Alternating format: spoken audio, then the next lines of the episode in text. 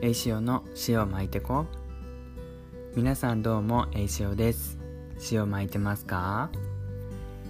えー、ね連休の方もそうでない方も皆さん元気にお過ごしでしょうか？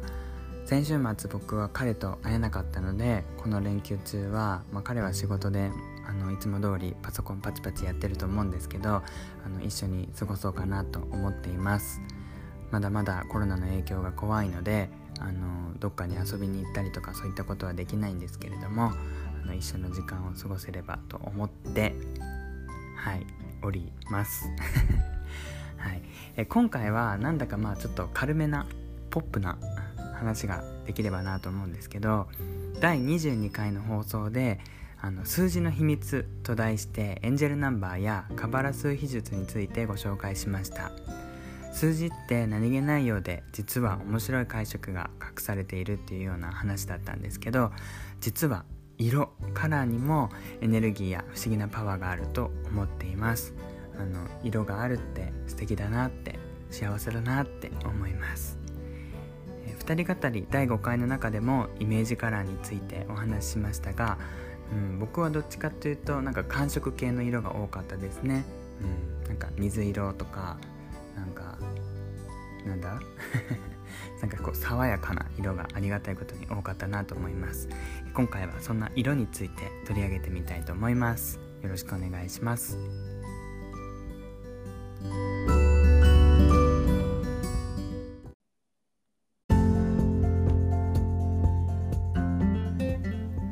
ツイッターのフォロワーさんの中にはあのフランス人の方とお付き合いされてたりする方もいらっしゃるんですけれどもあのー、ぜひこの番組をお聞きの方でフランス人の方と交友のある方に質問があります。はい先生。ということで。えフランス人はなんか自分のテーマカラーっていうものがあるって聞いたことがあるんですけど本当ですか？皆さんのご友人それからパートナーさん恋人さん方はそんなテーマカラーってお持ちですか？ねなんか面白いですよね。なんか自分の色っていうのがあるみたいでなんかこう生まれた時に親から与えられたりなんか大きくなって自分の目の色とか特色で色を決めたりするっていうなんか習慣風習があるみたいです。うん、なんかこう多分日本のアイドルのメンバーカラーみたいなあのそういったものと似たようなニュアンスだと思うんですけどちなみにですねうちの彼にも聞いてみたんですよ。そのなんかフランスってそういったテーマカラーっていうのがあるって聞いたんだけどあるって。そしたらうちの彼はないって言ってました。ねなんかねグレらしいなと思うんですけど。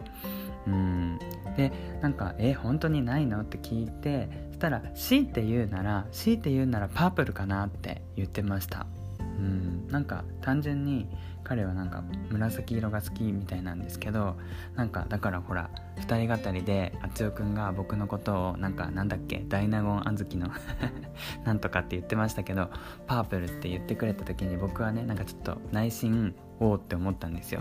なぜなら僕の身の回りには紫ってあんまないんですけど、うん、彼がそのね自分のテーマから強いて言うならパープルって言ってたからなんか僕もその影響を受けてパープルのイメージがついたのかななんて 勝手に思ってたんですけどそう。なんか彼はなんかこう見た目からはあんまりイメージつかないんですけど紫とか赤とかが好きみたいです。まあね似合ってるかどうかは別として確かに紫のポロシャツとか赤の T シャツとか着てることあるわと思って。うん。なかなかでも身の回りに僕紫が好きな人ってあんまりいないのであなんか面白いなと思いました。ねなんかテーマカラーっていいですよね。うん。それでなんか僕の場合は何かなって考えてみたんですよ。うん自分で。で皆さん声くらいからしかね僕のことってあんまりわからないと思うんですけどあの僕のねイメージカラーって何色な感じがしますか？ねまあ無茶ぶりですけど、まあ、2人語りの中でもねあの最初にお話しした通り、まあ、僕たちのイメージカラーを聞いて、うん、いろんなご意見いただいたんですけど、まあ、なんかその人のこう大体何色っぽいなとかっていうのってありますよね。うん。僕もなんかあの時は答えられなかったんですけどあつよくんって改めて何色かなってなんかこう考えたらなんか緑系な感じがしました、うん。これはお聞きのあつよくん、うん、そういうことですので。うん。理由って聞かれたらなんかわかんないけどうんうんって感じ。またゆっくり話しましょうそこは。うん。それでで僕も自分の色をねそうやってこう振り返って考えてみて何色かなって考えたんですけどありました、うん、この約30年間生きてきて節目節目に必ず登場してくる色が、うん、ありましたよ。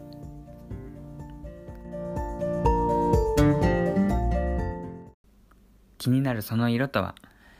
ダカダカダカダカダカダカダカダカダカダカダカダダンオレンジ色です はい、なんかリアクションしづらいですよね。ごめんなさい。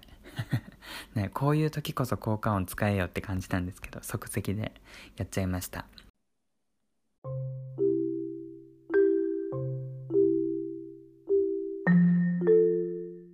うん、なんか僕思い返したら節目節目にオレンジっていう、まあ、色とかキーワードって結構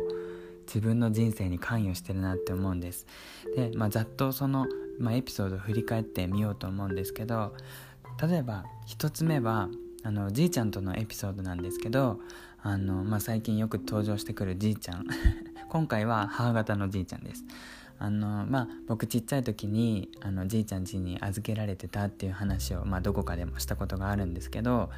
あのじいちゃん家で夜寝る時にあの常夜灯があるじゃないですか。あの豆電球っていうのかな。普段つけてる明かりじゃなくて寝る時につける、まあ、小さい明かりがあると思うんですけどその色って皆さん大体オレンジ色じゃないですか？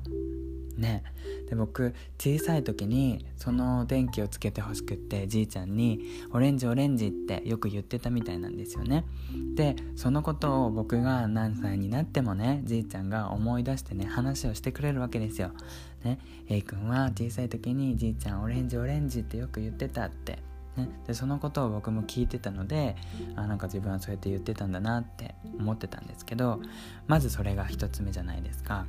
で、まあ、2つ目は僕100%オレンジさんっていうイラストレーターさんがいるんですけど、まあ、その方のイラストが好きで結構中学生時代とかはその方の挿絵の本をなんか読んだりとかなんか切り抜いたりとかして、うん、イラストを集めたりしてました。あの公式サイトにはグッズもあったりとかしてすごく可愛いんですよね。うん。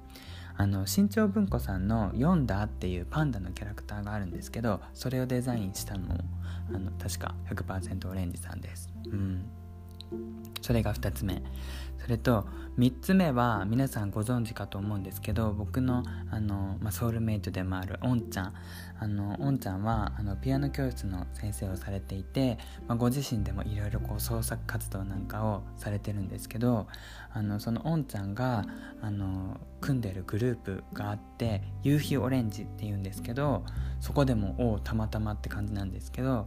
オレンジっていうネーミングがついててなんだかそうやって僕がお世話になってても本当に本当に感謝してるおんちゃんが夕日オレンジっていう名前で活動してるのもなんか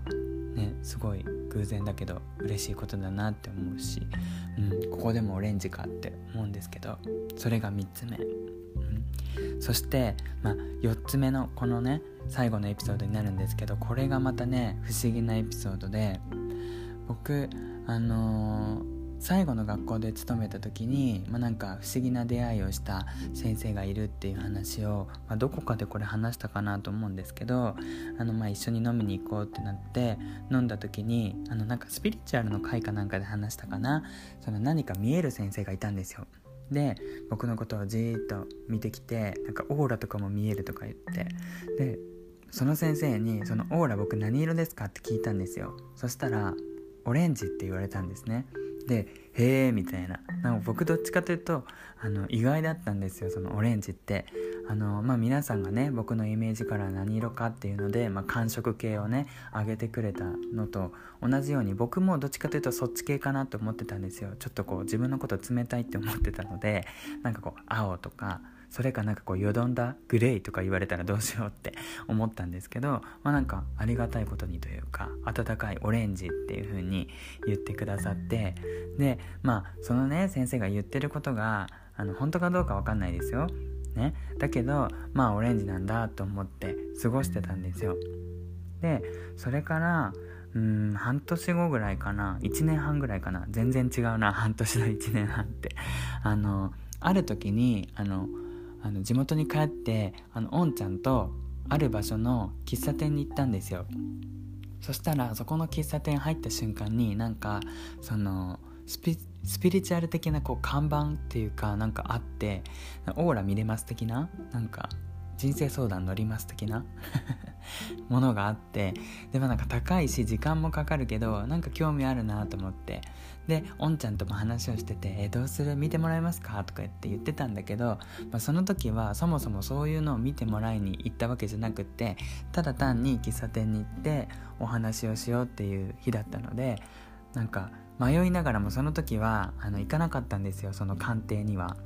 でも僕ずっとその帰省中におんちゃんとあの別れた後も気になってて気になってずっと。であの空港に行く前日にもう気になっちゃってこれはあの見てもらおうって思い立って朝からもう一回その喫茶店に行って見てもらいました。うん。何時間待ちだったかな？6時間待ちとかだったと思います、まあ、朝一番に行って予約したんですけどそれでも6時間待ちとかで。それでなんかまあ何て言うんですかそういう人って。霊媒師じゃないけどなんかスピリチュアルカウンセラーっていうのかな。なんかよくわかんないけどその見えるおじさんに会ってそのオーラをね見てもらったんですよ。そしたらその時もオレンジって言われたんですよ。そう。でなんかオーラって変わるみたいなんですけどなんかそれでもね僕2人の人にオレンジって言われたらもうオレンジなんだって思いますよね。そうそうそう。だからなんかまあね、まあ、それその後変わってオレンジじゃなくなったかもしれないけど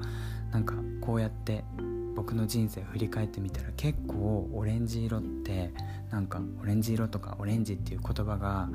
僕の身の回りにたくさんあるなと思って。だからうん、僕のテーマカラーといえばオレンジかななんて勝手に思ってます。なんか皆さんの中にもそういうのってありますか？この色はなんか節目節目に現れるなとか。なんかビビッとくるなみたいなね色ってあったりしますか？なんかそういうの考えてみるのも面白いかなと思います。あのかといって僕は本当は黄色とオレンジの中間の山吹色が好きなんですよ。うん、なんかがっつりオレンジっていうよりかはちょっとこう黄色に近いような色の方が好きなんですね。であとは、まあ、ターコイズというかエメラルドグリーンの色が好きであのミント色っていうんですかね。うん、結構あのそういった色が好きでそういったもなんかティファニーの色っていうんですかね。そう言うとなんかかっこいいですけど、うん、なんかそういったアクセサリーとか持ってたりするしあのたまたまね僕モームスのね推しのメンバーのメンバーカラーがエメグリなんですけど。そうそう。まあ聞いてる方でご存知の方はねあのもうピンときたと思うんですけど、はい、だから僕にとってねこうマードゥは正義なんですよ。オレンジでありエメグリでもあるっていう、ね、わからない方はごめんなさい。はい。でも皆さん想像してください。あのオレンジの僕と紫の彼ですよ。もう2人揃ったらハロウィンみたいじゃないですか？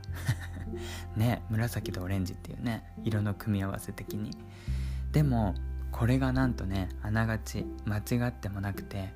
僕たちは2人ともね10月生まれなんですよ。そう。だからねたまたまといえどもハロウィンのシーズンに生まれたんですよ。ね。面白いですよね。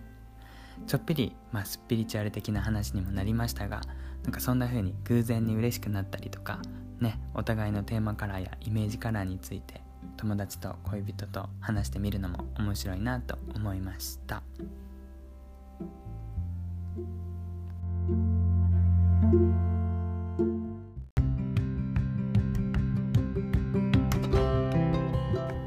それでは今回はこの辺で終わりにしたいと思います。ここまでお付き合いいただきありがとうございました。Twitter それからお便り募集の方もしておりますので番組の概要欄エピソードメモをチェックしてみてください。皆さんからの素敵なお便りやレビューそしてシェアのおかげでこの番組も成長させていただくことができています。引き続きどうぞよろしくお願いいたします。これからも毎日頑張っておられる皆さんのもやっとした感情が少しでも軽くなるようなそんな場所にしたいと思っています。えそういえば僕が高校生の頃使ってたシーブリーズの色もオレンジのやつでした。なんか無理やりオレンジ探してる感が否めませんけどあの皆さんはシーブリーズ何色派でしたか？なんかこうシーブリーズっていう響きがなんかもうエモいですよね。青春だな。うん。なんか今回は内容のない軽い回でしたがまあこのくらいの方が皆さんの気持ちもねふわっと軽くなるんじゃないかななんて思います。ではでは皆さんも塩巻いてこうということでまた次回お会いしましょう。バイバーイ。